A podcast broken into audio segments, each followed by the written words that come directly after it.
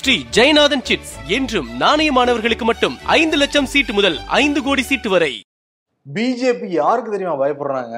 யாருக்கு ப்ரோ காங்கிரஸுக்கோ இல்ல திமுகவுக்கோ இல்ல திரிணாமுல் காங்கிரஸுக்கோ இல்ல ஆம் ஆத்மிக்கோ இல்ல வேற தலைவருக்கோ கிடையவே கிடையாது. அவங்க பயப்படுறது இலவசத்துக்கு தான். ஆஹா மதத்தை தாண்டி இலவசங்கிறது வந்து வந்து மக்கள்கிட்ட கவரக்கூடிய விஷயமா இருக்கு. அதுக்கு நம்ம செக் வைக்கணும்னு தான் அவசர அவசரமா பிஜேபி பல்வேறு விஷயங்கள்ல வந்து காய் நகர்த்திட்டு இருக்காங்க. ஆமா.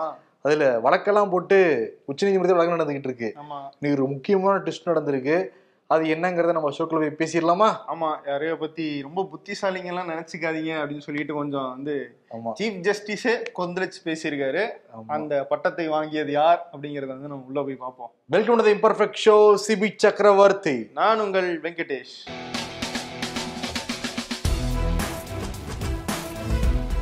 டிஎம்கேல அந்த புத்திசாலி யாரு அப்படிங்கறத பாக்குறதுக்கு முன்னாடி. ஏடிஎம்கேல இரு புத்திசாலிகள் பத்தி நம்ம பேசணும். ஆமா. என்ன ப்ரோ இன்னைக்கு வழக்கு வருதுன்னாங்களே என்னாச்சு? நேத்தே ஆக்சுவலி வழக்கு வருதுல எதிர்பார்த்துக்கிட்டு இருந்தோம். வழக்கு இன்னைக்கு ஒத்தி வச்சாங்க. இப்ப இன்னையில இருந்து வியாழக்கிழமை ஒத்தி வச்சுட்டாங்க. ஓபிஎஸ் வந்து தனி நீதிபதி கிட்ட எப்படியோ தீர்ப்பு வாங்கிட்டாரு. அதை எதிர்த்து எடப்பாடி பழனிசாமி மேல்முறையீடு செஞ்சாரு. இப்ப இரண்டு நீதிபதிகள் கொண்ட அமர்வு வந்து விசாரிக்கிறாங்க. எம். துரைசாமி சுந்தரமோகன் அமர்வு. நேற்று விசாரணைக்கு வந்தப்பயே எடப்பாடி பழனிசாமி வழக்கறிஞர் வந்து விஜய் நாராயணன் எப்பயுமே தனி நீதிபதியோடைய சான்றிதழ் தேவையா? அடுத்த இரு நீதிபதிகள் விசாரிக்கணும்னா. ஓஹோ. அந்த சான்றிதழ் இல்லாம நீங்க விசாரிக்கணுங்க அப்படின்னு கோரிக்கைலாம் வச்சாங்க நேத்து? ஆஹா. சரி ஓகேப்பா நாளைக்கு விசாரிக்கணும் நீதிபதிகள் இறங்கி வந்துட்டாங்க. சரி. பட் இன்னைக்கு வந்து ஓபிஎஸ் வழக்கறிஞர் தான் போய் நடுவில் கட்டாயப்பட்டது. குரு கிருஷ்ணகுமார் அப்படிங்கிற ஓபிஎஸ் தரப்புடைய மூத்த வழக்கறிஞர் அவர் கொஞ்சம் ப்ரிப்பரேஷன் கொஞ்சம் டைம் வேணுங்கய்யா அப்படின்னு சொல்லிட்டு கொஞ்சம் டைம் கேட்டதுனால. ஆகஸ்ட் இருபத்தஞ்சாம் தேதி அதாவது வர வியாழக்கிழமைக்கு வந்து வழக்கு ஒத்தி வச்சுட்டாங்க. எப்படின்னா இருக்கு? இந்த புலி வருது புலி வருது புலி வருதுன்ற மாதிரி இன்னைக்கு வருது நாளைக்கு வருது அப்படின்னு சொல்லிட்டே இருக்காங்க. ஆமா. நமக்கு இன்னைக்கு தான் பரபரப்பு கிடைக்கும். அன்னைக்கு தான் வந்து நல்ல ஒரு ஷோ பயங்கரமா இருக்கும். அப்படிலாம் நம்ம எதிர்பார்த்துக்கிட்டு இருக்கோம். சீக்கிரட்ல நீங்க வெளியே சொல்லக்கூடாது. வியாழக்கிழமை வந்து எதிர்பார்க்கலாம் அந்த வழக்கு விசாரணைய. ஆனா எடப்பாடி பழனிசாமி பல்வேறு வியூகங்கள் வந்து வகுத்துக்கிட்டு இருக்காங்க. வியூகம் எடப்பாடி பழனிசாமி வகுத்தாலுமே ஏடிஎம்கே வந்து கண்ட்ரோல் பண்ணிட்டு இருக்கிறது யாருன்னா மேல இருந்து தான் கண்ட்ரோல் பண்ணிட்டு இருக்காங்கிறது எல்லாருக்குமே இருக்கவன் பார்த்துப்போம் அதுதான். என்னன்னா டெல்லி என்ன நினைக்குதுன்னா ஓபிஎஸ் கிட்ட அதிமுக ஒப்படைக்கணும். ஒப்படைச்சிட்டு சசிகலாவே அவங்க கூட வந்து சேர்க்கணும் இதுதான் வந்து முதல் பாயிண்ட் ரெண்டாவது வந்து எடப்பாடி பழனிசாமி வந்து தனிமைப்படுத்தணுங்கிற முயற்சியில மும்முரமா இருக்கான் டெல்லி ஏன்னா. எடப்பாடி பழனிசாமி ஏடிஎம்கே வந்து டேக் ஓவர் பண்ணிட்டாருன்னா. நிச்சயம் பிஜேபியில் இருக்கிற அந்த கூட்டணியை துண்டிச்சிருவாரு. துண்டிச்சு இருந்தாருன்னா ரெண்டாயிரத்தி இருபத்தி நாலு தேர்தல்ல. நம்ம வந்து தமிழ்நாட்டுல ஒரு சீட்டு ஜெயிக்கிறதே பெரிய கஷ்டமா போயிடும் அதனால ஏடிஎம்கேவோட வாக்கு வங்கி நமக்கு தேவை அதுக்கு எடப்பாடிங்கிற தலைமை இருக்கக்கூடாதுங்கிறதான் டெல்லியோட எண்ணமா இருக்கு. அதுக்கு நம்ம நம்ம நினைச்சதெல்லாம் சாதிக்கணும்னா ஓபிஎஸ் மாதிரி ஒரு நபர் தான் இருக்கணும் அப்படிங்கிற மாதிரி நினைக்கிறாங்க. ஆக்சுவலி எடப்பாடியுமே வந்து குனிஞ்சிட்டு தான் இருந்தாரு. ஒண்ணு அதனால மாவீரன் எல்லாம் பட்டம் சுட்டு முடியாது எடப்பாடி பழனிசாமிக்கு ஏதோ திடீர்னு அவருக்கு ஏதோ ஞான உதயம் என்னன்னா ரொம்ப அவமானப்படுத்திட்டாங்களாம் பிரதர் டெல்லி. போனப்ப. மோடியும் சந்திக்கல அமித்ஷாவும் சந்திக்கல அதுக்கப்புறம் அண்ணாமலை வந்து கொங்கு பில்டிங் மட்டும் நான் தான். இதெல்லாம் பல்வேறு விஷயங்கள் வந்து ரொம்ப வந்து உஷ்ணப்படுத்தி இருக்கு எடப்பாடி பழனிசாமிய. எடப்பாடியை தாண்டி அவருடைய சகாக்கள் இருக்காங்கல்ல அமைச்சர் பெருமக்கள் முன்னாள் அமைச்சர் பெருமக்கள். அவங்க எல்லாருமே அண்ணே நீங்க எல்லாம் ஓவர் ரேட்டு தெரியுமில்லனே ஆ. உசுபதி உசுபதி அவர் லீடராவே நினைக்க அவன் பாக்கெட் கிழிச்சு பாருப்பாரு அப்படின்ற மாதிரி ஜீவா கைய முறுக்குவான் பாருங்கிற மாதிரி. அந்த மாதிரி கூட இருக்கிற எல்லாரும் உசுபேத்தி உடனே தன்னோட லீடராக நினைக்க ஆரம்பிச்சு விட்டாரு எடப்பாடி பழனிசாமி ஆனா அவங்க என்ன சொல்றாங்கன்னா இந்த இதை மட்டும் தாண்டி நீட்டாருன்னா. நீடிச்சு நிலைப்பெற எடப்பாடி பழனிசாமி ஏடிஎம்கேல இருக்கிற முன்னாள் அமைச்சர்களே சொல்ல ஆரம்பிச்சிருக்காங்க பார்ப்போம்? இன்னொன்னு என்னன்னா. பிஜேபி கூட கூட்டணி வைக்கணுங்கிற இன்னொரு பிளான் இருக்கு. அமமுகவையும் கூட்டணியில சேர்த்துக்கணுங்கிற ஒரு பிளானும் இருக்கு பிஜேபி கிட்ட. அதை தாண்டி பிஎம்கே டிஎம்டிகே. புதிய தமிழகம் இவங்க எல்லாத்தையும் ஒண்ணா சேர்த்து ஒரு அலையன்ஸ் ஃபார்ம் பண்ணுங்கிறது தான் பிஜேபியோட எண்ணம். இதுல எப்படி அமமுக வந்துச்சுன்னா. இந்த இரட்டை இலை அது லஞ்சம் கொடுத்த வழக்குல பீகார் சிலை சிறையிலேயே தினகரன் வந்து இருந்தாரு. இப்போ வந்து குற்றப்பத்திரிகை தாக்கல் செஞ்சிருக்காங்க. அதுல தினகரன் பேரே கிடையாது. டெல்லியோட ஆசீர்வாதம் இல்லாம இதெல்லாம் நடந்திருக்கவே நடந்திருக்காது. அது எப்படி நடக்கும்? அத அதனால வந்து கூட்டி கழிச்சு பார்த்தா ஓபிஎஸ் கையில போற மாதிரி சூழல் வந்து டெல்லி நினைக்குதுங்கிறாங்க. ஆனா வந்து இங்க வந்து அவருக்கு எடப்பாடி டெல்லி எப்படி நடக்குதுன்னா. டிஎம்கே மட்டும் சும்மா இருக்குமா? அவங்க என்ன பண்றாங்கன்னா கொடநாடு வழக்கா திருப்பி திருப்பி தூசு திருக்கிட்டே இருக்காங்க. ஆமா அதுக்கு வந்து ஓபிஎஸ் தரப்புல இருந்தே வந்து ஆதரவெல்லாம் சொல்றாங்களே. இவர் புகழேந்தி இருக்காருல்ல பெங்களூர் புகழேந்தி. ஆமா. அவரை கட்சியை விட்டு நீக்கினது ஓபிஎஸ் இபிஎஸ் சேர்ந்து. இப்ப அவர் என்ன பண்றாருன்னா ஓபிஎஸ் ஓட ஆதரவாளரா மாறி. பயங்கரமா வந்து ஓபிஎஸ் சப்போர்ட்டா பேசிட்டு இருக்காரு. இபிஎஸ் ஒரு பச்சவந்தி ஓபிஎஸ் நிறம் மாறாதவர். இப்படிலாம் வந்து எதுகை மோனையா வந்து பேசிட்டு பயங்கர ஆதரவு சொல்லிட்டு இருக்காரு நாலாயிரத்தி ஐநூறு கோடி ரூபா டெண்டர் வந்து முறைகேடா கொடுத்திருக்காரு எடப்பாடி பழனிசாமி. எப்ப? இவர் அதே கட்சியில இருந்தப்ப. அந்த வழக்குல வந்து எடப்பாடி உள்ள போறது உறுதி. கொடநாடு வழக்கை வந்து விரைந்து விசாரிக்கணும். திமுக அரசுக்கு நான் கோரிக்கை வைக்கிறேன். அது ரிலேட்டடா நான் போராட்டம் நடத்த கூட நாங்க தயார் அப்படின்னு சொல்லிட்டு கொதிச்செழுந்திருக்காரு புகழேந்தி. ஓகே விட்டா வந்து ஸ்டாலின் வீட்டு முன்னாடி ஆமா. தலைமைச் செயலகத்துக்கு முன்னாடி கூட அங்கப்பிரசம் பண்ணுவார் போல இருக்கு புகழேந்தி. அவரை கட்சியில சேர்த்தாங்களா இல்லையா இன்னும்? அவர் என்னன்னா பிரதர் எதுக்காக கட்சி விட்டு தூக்குனாங்கன்னா ரிமைண்ட் பண்ணிடலாம் அதை. ஓபிஎஸ் இபிஎஸ் அன்புமணி வந்து ஒரு விஷயம் சொன்னாரு. அதை எதிர்த்து பேசினாரு புகழேந்தி. உடனே நீ அன்புமணி எதிர்த்து பேசுறதுக்கு நீ யார் கட்சியில? கிளம்பு அப்படின்ட்டாங்க. அவரு. சரி ஸ்டாலின் எதுக்கு எல்லா எம்எல்ஏக்களும் கடிதம் எழுதிக்கிட்டு இருக்காரு? ஆமாண்ணே அது ஒண்ணும் இல்ல. இந்த உங்கள் தொகுதியில் முதல்வர் அப்படின்ற ஸ்டாலின் அப்படின்னு அந்த திட்டம் இருக்குல்ல அதன்படி ஒவ்வொரு எம்எல்ஏக்களும் ஒரு கடிதம் எழுதுறாரு. என்னன்னா உங்க தொகுதியில ரொம்ப வருஷமா வந்து முடிக்கப்படாம இருக்கிற ஒரு டாப் டென் பிரச்சனைகளை எடுத்து எனக்கு வந்து கடிதமா எழுதி விழாவிர டீட்டெயிலாம் அனுப்புங்க. அதன் மேல உடனடியா நம்ம வந்து நடவடிக்கை எடுக்கிறதுக்கான வேலைகளை பார்ப்போம். இதன் மூலமா நிறைய பிரச்சனைகள் தீர்க்கப்படும். சமூக பொருளாதார பிரச்சனைகளுக்கு ரொம்ப முக்கியத்துவம் கொடுங்க. இந்த பிரச்சனைகளை தீர்த்து வச்சிரும் அப்படின்னு சொல்லிட்டு அந்த கடிதங்கள் கொடுங்க அப்படின்னு சொல்லி கேட்டிருக்காரு. உடனடி நடவடிக்கை எடுக்கப்படுப்பான் ஆ. சிஎம்ஏ ஒரு நடவடி சமூக வீட்டுக்கு போய் டீ எல்லாம் குடிச்சு உடனே நடவடிக்கை எடுக்கணும்- எடுக்கணும்னாரு. அதே எட்டு மாசம் பத்து மாசம் கழிச்சு அந்த மாதிரி மீடியா கிட்ட வந்ததுக்கு பிறகுதான் நடவடிக்கை எடுத்தாங்க. இப்ப இது வேற கடிதம் வேற எழுத எழுதியிருக்காரா? பாப்போம் என்ன நடவடிக்கைன்ட்டு. அதே மாதிரி இன்னொருமா வைரல் ஆனாங்க பிரதர் ஒரு பாட்டி. வேலம்மாள். பாட்டி கன்னியாகுமரியில இருக்காங்க. அந்த பொங்கல் தொகுப்புலாம் வாங்கிட்டு அப்படியே சிரிச்ச முகமா இருப்பாங்க அந்த. பாட்டி. இன்னும் ஒரு தெய்வீக சிறுப்பையா ஆமா அதை வச்சு உடன்பிறப்புக்கெல்லாம் பயங்கரமா ஷேர் பண்ணிக்கிட்டு இருந்தாங்க. அப்ப அந்த பாட்டி எனக்கு ஒரு வீடு வேணுங்க அப்படின்னு கேட்டிருந்தாரு. முதலமைச்சர் உத்தரவுலாம் கொடுத்திருந்தாரு. வாக்குறுதி எல்லாம் கொடுத்திருந்தாரு. ஆனா அந்த பாட்டியும் கடைசியில் மீடியா கிட்ட தான் வந்தாங்க. உத்தரவு எல்லாம் கொடுத்தாங்க. சத்தியம்லாம் பண்ணாங்க. நான் வீடு கொடுக்கலன்னு அந்த நியூஸ் திரும்பி வெளியே வந்த உடனே அவசரமா வீடு கொடுக்குறாங்க. அதாவது இவங்க மக்களுக்கு பயப்படுறாங்களோ இல்லையோ சோசியல் மீடியால வந்துருச்சுன்னா பயப்படுறாங்க. சோசியல் மீடியால மீடியால தான் பயப்படுறாங்க. முக்கியமா நமதம்மாக்கு பயப்படுறாங்க பிரதர் நமதம்மால உடனே பிடிச்சு விட்டா அடுத்த நாள் வந்து அது சரி பண்ணக்கூடிய இது இருக்கு. நமதம்மாவே கண்டென்ட் இல்லாம ஏதாவது ஆட்சியில சரியில்லைன்னா எங்களுக்கு கண்டென்ட் கொடுங்க கண்டென்ட் கொடுங்க. நாங்க பப்ளிஷ் பண்றோங்கன்னு அவங்களுமே ஆர்வமா இருக்காங்க. அதனால- வசதியா போச்சுன்னு இவங்க யூஸ் பண்ணிக்கிறாங்களா? அதேதான் அதேதான்.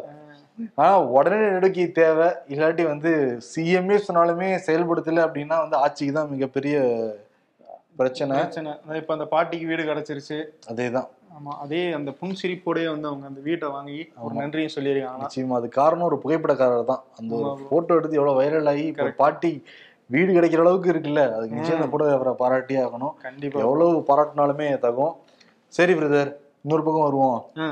ரஜினி கட்சி ஆரம்பிச்ச உடனே பிஜேபியில அறிவுசார் தலைவரா இருந்த அர்ஜுனமூர்த்தி வந்து ரஜினி பக்கம் போனாரு. ரஜினி வந்து என்னுடைய ரைட் ஹேண்ட் மாதிரி தான் அர்ஜுனமூர்த்தி இன்ட்ரடியூஸ்லாம் பண்ணி வச்சாரு. அப்புறம் ரஜினி அரசியலுக்கே வரல. அர்ஜுனமூர்த்தி தனியா போய் ஒரு கட்சியெல்லாம் வந்து ஆரம்பிச்சிருந்தாரு. என்ன நினைச்சா எது நினைச்சாரோ தெரியல. இன்னைக்கு திடீர்னு பிஜேபிலே போய் ஜாயின் பண்ணிட்டாரு. நேத்து போய் ஜாயின் பண்ணிருக்காரு தாய் கழகம் வந்தாரா? அதேதான். தாய்க்கலகத்தே போய் ஜாயின் பண்ணிட்டாரு. அண்ணாமலை முன்னிலையில காடெல்லாம் வாங்கிட்டாரு. பட் மனுஷனுக்கு எந்த பொறுப்பும் தரல போல இருக்கு அண்ணாமலை. போய் போக போக தருவாங்கன்னு எதிர்பார்க்கறாங்களாம் அவருடைய ஆதரவாளர்கள். ஆனா அர்ஜுனமூர்த்தி ஆரம்பிச்ச கட்சி நிலைமை என்னாச்சுன்னு தெரியவே இல்லை. அதை பத்தி எங்கேயுமே சொன்ன மாதிரி தெரியல ரஜினி எப்படி இவர் விட்டு போனாரோ அவரை அவங்களுடைய கட்சி தொண்டர் ரஜினி கிட்ட ஆசீர்வாதம் வாங்கிட்டு தான் அங்கேயே வந்து போயிருக்காராம். அர்ஜுனமூர்த்தி வந்து டெல்லி வேற போயிருக்காரு. நாளைக்கு ஒரு இதுல ஃபங்க்ஷன்ல சிஎம் பிஎம் இவனும் போறாராம் நேத்து தான் போய் ஜாயின் பண்ணிருக்காரு ம். இதெல்லாம் முடிச்சு போட்டு பார்க்கணும். ஓகே. போன வாரம் என்னன்னா ரஜினி போய் ஆளுநரை சந்திக்கிறாரு. ஆமா. இந்த வாரம் வந்து இவர் அர்ஜுனமூர்த்தி பிஜேபியில சேர்றாரு. அதுக்கு முன்னாடி வாரம் வந்து தமிழறிவு மறையும் திரும்பி அரசியலுக்கு வரேங்கிறாரு. இதெல்லாம் இங்க கனெக்ட் பண்ண மாதிரி எனக்கு தோணுது. இது எல்லாமே ஆன்மீக அரசியல் தான் ப்ரோ அப்படி ஒரு ஆன்மீக அரசியல். ஓகே. ஆன்மீக அரசியல் தான். ப்ரோ இந்த கள்ளக்குறிச்சி மாணவி உயிரிழப்பு அதன் தொட தொடர்ச்சியா நடந்த அந்த பள்ளியை வந்து தீ வச்சு கொளுத்துனது இந்த விஷயங்கள்லாம் நடந்துச்சு இல்லையா? இப்போ வந்து என்னன்னா அதுல ஒரு முக்கியமான ட்விஸ்ட் அப்படின்னு சொல்றாங்க ப்ரோ என்னன்னா அந்த மாணவியோட தோழிகள் இரண்டு பேர் வந்து நேத்து விழுப்புரம் நீதிமன்றத்துல தனி ஒரு அறையில வந்து ஆஜராகி அவங்க வந்து வாக்குமூலம் கொடுத்துருக்காங்களாம். ம். அந்த வாக்குமூலத்துல இருந்து ஏதாவது விஷயம் தெரிய வரும் அப்படின்னு சொல்லிட்டு ரொம்ப ரகசியமா வந்து அதை பாதுகாத்து வச்சிருக்காங்களாம். அதே நேரம் அவங்களுடைய அந்த அட்டாப்சி ரிப்போர்ட் போஸ்ட்மார்ட்டம் ரிப்போர்ட் நடந்துச்சு இல்லையா? ஃபர்ஸ்ட் ஒரு தடவை பண்ணாங்க ரெண்டாவது தடவை பண்ணாங்க. ரெண்டு ரிப்போர்ட்டையும் வந்து நம்ம ஜிப்மர் மருத்துவமனை ஆய்வு செஞ்சு அதை வந்து நீதிமன்றத்திலையும் தாக்கல் பண்ணியிருக்காங்க.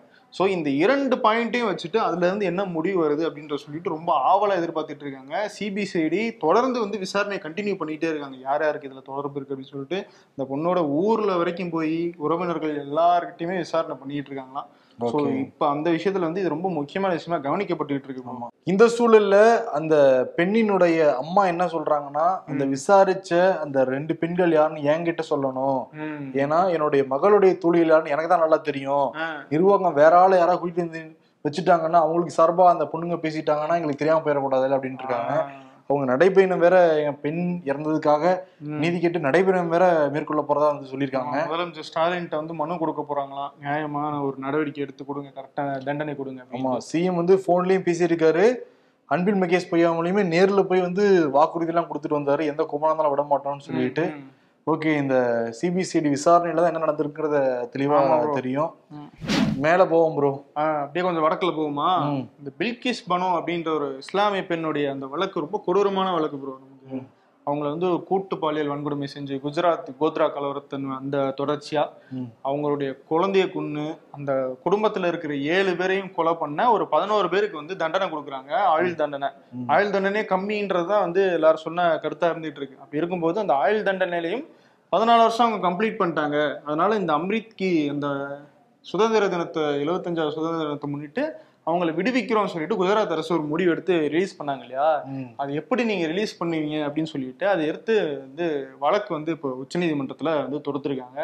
மூன்று பெண்கள் சேர்ந்து ஒருத்தவங்க வந்து கம்யூனிஸ்ட் பார்ட்டி ஆஃப் இந்தியால இருந்து ஒருத்தங்க ஒரு ஜேர்னலிஸ்ட் ஒருத்தங்க ஒரு ப்ரொஃபசர் ஒருத்தங்க செஞ்சிருக்காங்க.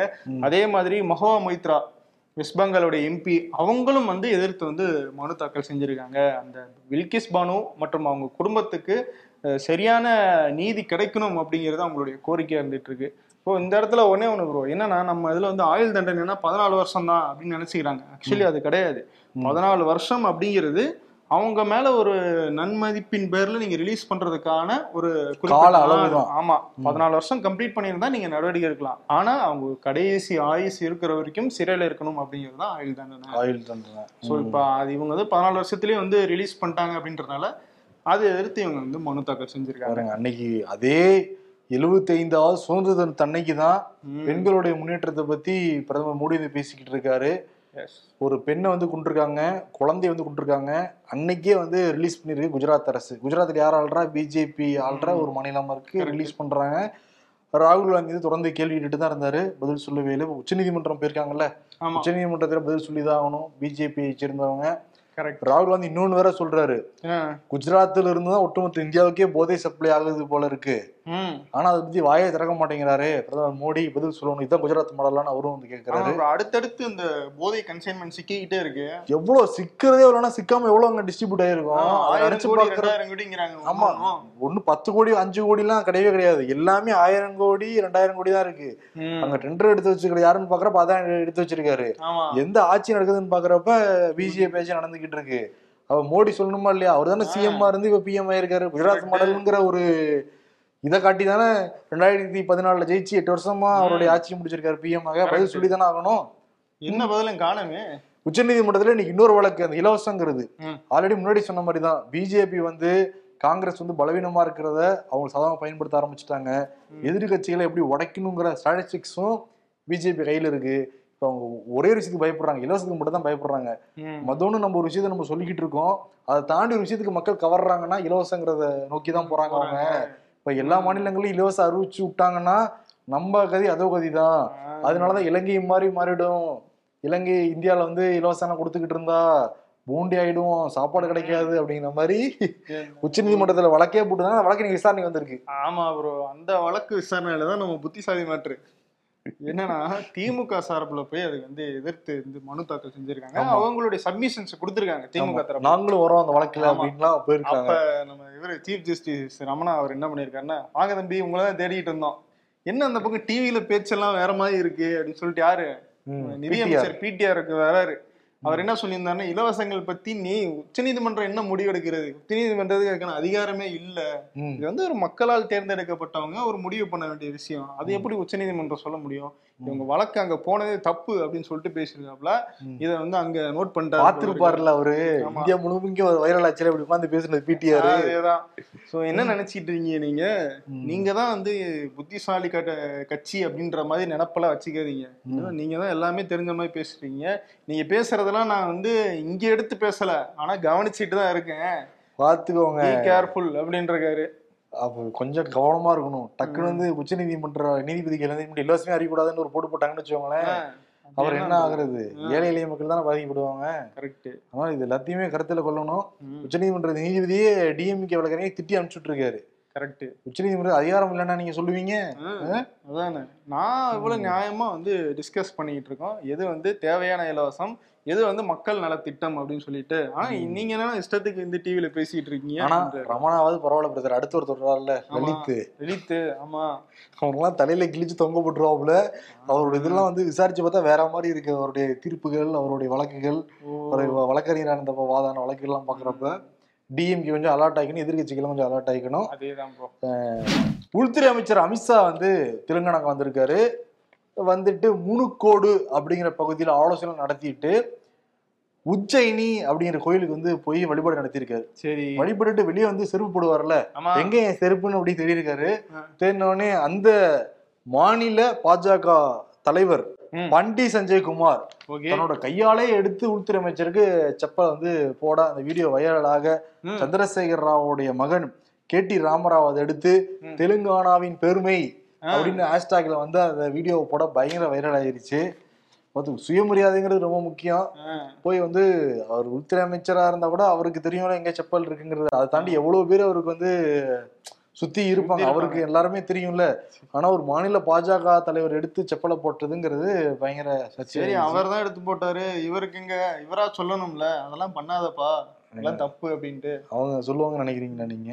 ஏங்க? ஓ, அப்படி அவரை? பார்த்தாலே தெரியுதா இல்லையா? அவர் வந்து குஜராத்துடைய மன்னர் மாதிரியே நடந்துப்பாரு. இப்ப இந்தியாவுடைய மன்னர் மாதிரியே மோடி அமித்ஷா நடந்துக்கிறாங்க. நாங்க தான்டா எல்லாமே பின்னாடி அப்படின்ட்டா சரி. பயங்கர வைரல் அங்க. அதே தெலுங்கானால இன்னொரு விஷயம் நடந்திருக்கு. அதுவும் பாஜக சம்பந்தமா தான் பாஜக எம்எல்ஏ ராஜா சிங் அப்படின்றவர் என்னன்னா நுப்பூர் சர்மா பேசியிருந்தாங்கல்ல முகமது நபிகள் பத்தின சர்ச்சைக்குரிய கருத்துக்கள் அவதூறு கருத்துக்கள். அந்த கருத்துக்களை திரும்பி பேசி ஒரு வீடியோவா வந்து அவர் பரப்பி விட்டுருக்காரு. கேட்டா வேற ஒரு இஸ்லாம் மதத்தை சேர்ந்த ஒரு காமெடி நேரம் ஒருத்தர் இருக்காரு அவருக்கு பதிலடி கொடுக்குற விதமா இதெல்லாம் நான் பேசி அனுப்பினேன். இதுல என்ன தவறு இருக்கு அப்படின்னு சொல்லி அந்த வீடியோ வெளியிடவும் பயங்கர எதிர்ப்பு. இஸ்லாமிய அமைப்புகள் எல்லாருமே வந்து குவிஞ்சு கண்டன ஆர்ப்பாட்டங்கள்லாம் பண்ண ஆரம்பிச்சிட்டாங்க. சரி பிரச்சனை பெருசாகிறதுக்குள்ள இவங்களை அரெஸ்ட் பண்ணிடணும் அப்படின்னு சொல்லிட்டு பாஜக எம்எல்ஏவே வந்து உடனடியா அரெஸ்ட் பண்ணியிருக்கு தெலுங்கானா அரசு. ஓகே. எவ்வளவுதான் சொன்னாலும் கேட்கறது பரவாயில்ல. முதல்ல சந்திரசேகர் ராவுக்கு முதுகெலும்பு இருக்குன்னு தெரியுது. ஆனா எதிர்க்கட்சி ஆள்ற பல்வேறு மாநிலங்கள் இருக்கிற சிஎம்க்கு முதுகுல பீன்ஸ் இருக்குன்னு தெரியுது. ரொம்ப ஸ்ட்ராங்கா கிரிட்டிசைஸ் பண்றீங்க மிஸ்டர் சிவி சொல்றேன் பிரதர் இப்ப பாருங்களேன். இப்ப மணிஷ் சிசோடியா. டெல்லியுடைய துணை முதல்வராக இருந்தாரு. அவர் வந்து முறைகேடு பண்ணிட்டான்னு சொல்லிட்டு அமலாக்கத்துறை சிபிஐ எல்லாம் விசாரணை நடத்தினாங்க. முப்பத்தொரு இடங்கள்ல போய் வந்து ரைடுலாம் வந்து பண்ணாங்க அவருடைய வீட்டுல ஏதாவது எடுத்தாங்களா? நிறைய டாக்குமெண்ட் எடுத்திருக்காங்களாம். விசாரிச்சு சொல்லுவோம்னு இருக்காங்க. அதுக்குள்ள வந்து மறைமுகமாக சிசோடியாவுக்கு வந்து அழைப்பு விடுத்திருக்கு பிஜேபி நீங்க ஜாயின் பண்ணிட்டீங்கன்னா உங்களுக்கு நாங்க டெல்லியுடைய சிஎம் நாங்க உங்களை உட்கார வைக்கிறோம். உங்களுடைய வழக்குகள் அனைத்தும் ரத்து பண்றோம். உங்களுக்கு வேற விதமான செட்டில்மெண்ட்டும் பண்ண தயாரா இருக்கும். இந்த சைடு வந்துடுறீங்களா அப்படின்னு கேட்டிருக்காரு ம். அவர் உடனே மீடியா கிட்ட பப்ளிக் முன்னாடியே சொல்லிட்டாரு. என்னோட உயிரே போனாலும் பரவாயில்ல. நான் வந்து மண்டியிட மாட்டேன். ஊழல்வாதிகிட்ட கைகட்டி நிக்க மாட்டேங்கிற மாதிரி ஸ்டேட்மெண்ட் கொடுத்துருக்காரு.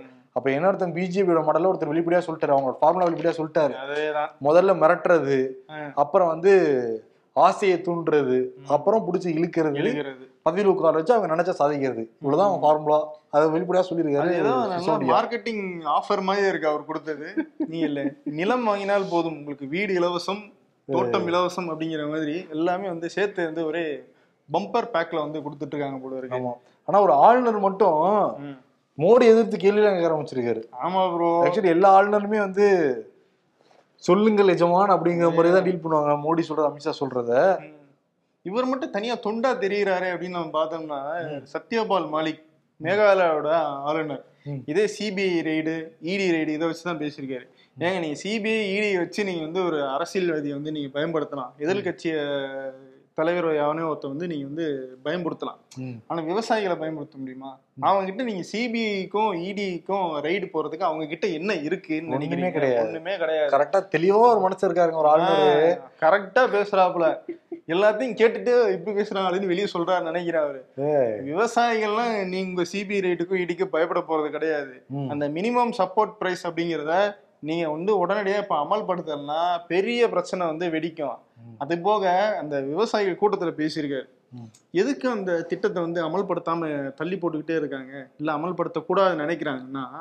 ஏன்னா பிரதமரோட ஃப்ரெண்டா தான் அதானி இருக்காருல்ல ஓகே. அதானி வந்து பெரிய குடோன் கட்டி நெல்லெல்லாம் வந்து ஸ்டாக் பண்ணி வச்சிருக்காப்ல. சப்போஸ் அதிக வெள்ளமோ இல்ல வறட்சியோ வந்துச்சுன்னு வைங்க அதை வெளியே எடுத்து விட்டு நல்லா பணம் சம்பாதிச்சுப்பாப்ல. ம். உங்களுக்கு மினிமம் சப்போர்ட் பிரைஸ் கொடுத்துட்டோம்னா அப்புறம் அவர் எப்படி சம்பாதிப்பாரு? அப்படி சொல்லிட்டு அதனாலதான் எம்எஸ்பி வரல அப்படிங்கிறாரு. ஓ அவரே பாயிண்ட் எடுத்து வேற கொடுக்குறாரு. பாருங்க. அதானி வந்து சப வந்து மோடியோட ஃப்ரெண்டு அதனாலதான் உங்களுக்கு கொடுக்க மாட்டேங்கிறாங்கிறது பட்ட வர்த்தனமாக ஒரு ஆளுநர் வந்து சொல்லியிருக்காரு. அந்த ஆளுநருக்குமே முதுகெலும்பு தான் bro இருக்கு. கரெக்ட் மத்த எல்லா ஆளுநருக்கும் வந்து பீன்ஸ் இருக்கா? அதேதான்? ஆனா அந்த கட்சிக்குள்ள இருந்துட்டு அப்படி சொல்றாரு. கட்சிக்குள்ள கிடையாது. அவங்களுடைய ஆதரவுல இருந்துட்டு மேபி எங்கேயா தூக்கி அடிப்பாங்க. பட் அவர் வந்து கெத்தா ஃபேஸ் பண்ணக்கூடிய ஒரு நபரா இருக்கலாம். அவங்களுடைய நடவடிக்கை என்ன ஆளுநர் பத்தி பேசுறப்ப நம்ம இங்கிருந்து போனார்ல பன்வாரிலால் புரோஹித். அங்க போய் இந்த நிகழ்ச்சி நடத்திட்டு பஞ்சாப்ல ஆமா. ஏதோ பில் கொடுத்துருக்காராம் திருப்பி அனுப்பிச்சிட்டாங்களாம். ஆமா ப்ரோ அது ஏதோ இந்த மதம் சார்ந்த ஏதோ நிகழ்ச்சியா ப்ரோ ஏப்ரல் இருபத்தி மூணுல இருந்து இருபத்தி வரை ஒரு வாரம் நடந்திருக்கு. அதுக்கு வந்து இந்த சேரு டென்ட் இதெல்லாம் வாடகைக்கு எடுக்கிறது காசு வந்து ஒரு எட்டு லட்சம். ஓ. அதுவே எட்டு லட்சம் ஆயிடுச்சா? எட்டு லட்சம் பில்லு அது ஒரு வாரம் நடத்திருக்காருல்ல. ம். எட்டு லட்சம் பில்லை வந்து மாநில அரசு கொடுத்துருக்காங்க. ஏன்னா அதிகாரம் எல்லாம் இவங்க வச்சுப்பாங்களாம். பில்லை மட்டும் மாநில அரசு கொடுத்துருவாங்களாம். சரி. மாநில அரசு போயிருக்கு. அவங்க பார்த்துட்டு இதை நம்ம எந்த கணக்குல எழுதுறது அப்படின்னு பார்த்துட்டு இதெல்லாம் கொடுக்க முடியாது. செல்லாது செல்லாதுன்னு சொல்லிட்டு திரும்பி அனுப்பியிருக்காங்க. ஐயோ இப்ப வந்து பன்வாரில இருந்து அவரோட பாக்கெட்ல இருந்து பணத்தை எடுத்து கொடுக்கணுமா? எப்படி கொடுப்பாப்புல? இல்ல மத்திய அரசு சொல்லி. அங்க இருக்கிற ஆம் ஆத்மி சிஎம் வந்து மிரட்ட போறாங்களா? என்னங்கிறது தெரியலையே. சரி இப்ப இங்க இருக்கிற ஆளுநரும் பில் எல்லாம் தருவார்ல? அப்ப இங்க இருக்கிற டிஎம்கே வந்து உடனே அக்செப்ட் பண்ணிக்கிறாங்களா? இல்லையா? அக்செப்ட் பண்ணிக்கிறாங்கன்னு நினைக்கிறேன். இல்லாட்டி பிரச்சனை வெடிச்சிருக்குமே. அதானே. சரி இந்த தேநீர் விருந்துக்காக இவங்க போனாங்க. போன தேநீர் விருந்துக்கு இவங்க போகல செலவுல யார் கட்டினா? இவங்க தான் கட்டியிருப்பாங்க. லாஜிக்கான பாயிண்ட் இல்ல. அது அப்படிக்கா நாங்க முன்னாடி எதிர்த்து நிப்போங்க. பின்னாடி வந்து வேற விதமா தாங்க நாங்க நிப்போங்கிற மாதிரி போய் டீ குடிச்சிருந்தாவது பரவாயில்ல. டீயும் குடிக்கல காசு மட்டும் கட்டிட்டு வந்திருக்கீங்க அப்படின்ற மாதிரி ஆகுது. அதேதான் அதேதான். இந்திய மக்கள் முன்னேற்ற கட்சியின் தலைவர் அர்ஜுனமூர்த்தி பாஜக மாநில தலைவர் அண்ணாமலை முன்னணியில் பாஜகவில் இணைந்தார். இதுக்கு அந்த பருத்தி மூட குடோன்லயே இருந்திருக்கலாம். புதுச்சேரி பொருளாதார மேம்பாட்டிற்காக ஒரு சில இலவச திட்டங்களை அரசு அறிவித்துள்ளது. பாஜக அமைச்சர் நமச்சிவாயம். பாஜக அமைச்சர். இலவசம் நாட்டின் வளர்ச்சியை பாதிக்கும் இலவசத்தை ஒழிக்கணும்னு அறிவுரை சொல்றதெல்லாம் மத்த கட்சிக்கு தான் பிஜேபி ஆள்ற மாநிலத்துல சொன்னா மீறப்படும். கட்சிக்கு கொடி பிடிச்சோமா? தேர்தல் நேரத்துல ஊர் ஊரா போய் ஓட்டு கேட்டோமா? நாயா கட்சிக்கு வேலை செஞ்சோமான்னு இருக்கணும். அதை விட்டுவிட்டு எங்களுக்கு அறிவுரை எல்லாம் தரக்கூடாது. பழக்க வழக்கம்லாம் தேர்தலோட நிப்பாட்டிக்கணும். புரியுதா? அப்படின்னு? டிஎம்கே உடன்பிறப்புகளை பத்தி சொல்றாங்க. சத்தம் தான் ப்ரோ அதிகமா இருக்கு. மணி பதினொன்னு ஆச்சு புலம்புவோமா? அது என்ன டெய்லி பண்றோமடா? அப்ப தூங்குவோமா? தூக்கம் வராதடா. ஃபியூச்சரை பத்தி யோசிப்போமா? அதுல ஒரு பிரயோஜனமும் இல்லையே. புலம்புவோமா? அதான் டெய்லி பண்றோமடா. இது வந்து பல பேருக்கு நைட் ஆயிடுச்சுன்னா இந்த இதான் வரும். ஓகே. இன்னைக்கு வந்து யாருக்குன்னா எடப்பாடி சுத்தி தான் வந்து எல்லாருமே கேம் ஆடிட்டு இருக்காங்க. டெல்லியும் சரி ஓபிஎஸும் சரி இங்க இருக்கிற டிஎம்கேவுமே சரி. அதனால எல்லாத்தையும் நான் வந்து ஃபேஸ் பண்ண தயாரா தான் இருக்கேன். ஆட்டத்துக்கு நான் ரெடி அப்படின்ட்டு நேருக்கு நேர். நான் தயாரா தான் இருக்கேன். பார்க்கலாம் அப்படிங்கிற மாதிரி இருக்காரு எடப்பாடி. அதனால நேருக்கு நேர். நேருக்கு நேர். Award goes to Edappadi Palaniswami நாளை சந்திப்போம். ஸ்பாட்டிஃபைலையும் இம்பர்ஃபெக்ட் ஷோ வந்து வந்துக்கிட்டு இருக்கு. தொடர்ந்து பாருங்க. அதுக்கான லிங்கையும் வந்து கீழே டிஸ்கிரிப்ஷன் நாங்கள் வந்து கொடுக்குறோம். நன்றி வணக்கம். வணக்கம். ஸ்ரீ ஜெயநாதன் சிட்ஸ் என்றும் நாணயமானவர்களுக்கு மட்டும் ஐந்து லட்சம் சீட்டு முதல் ஐந்து கோடி சீட்டு வரை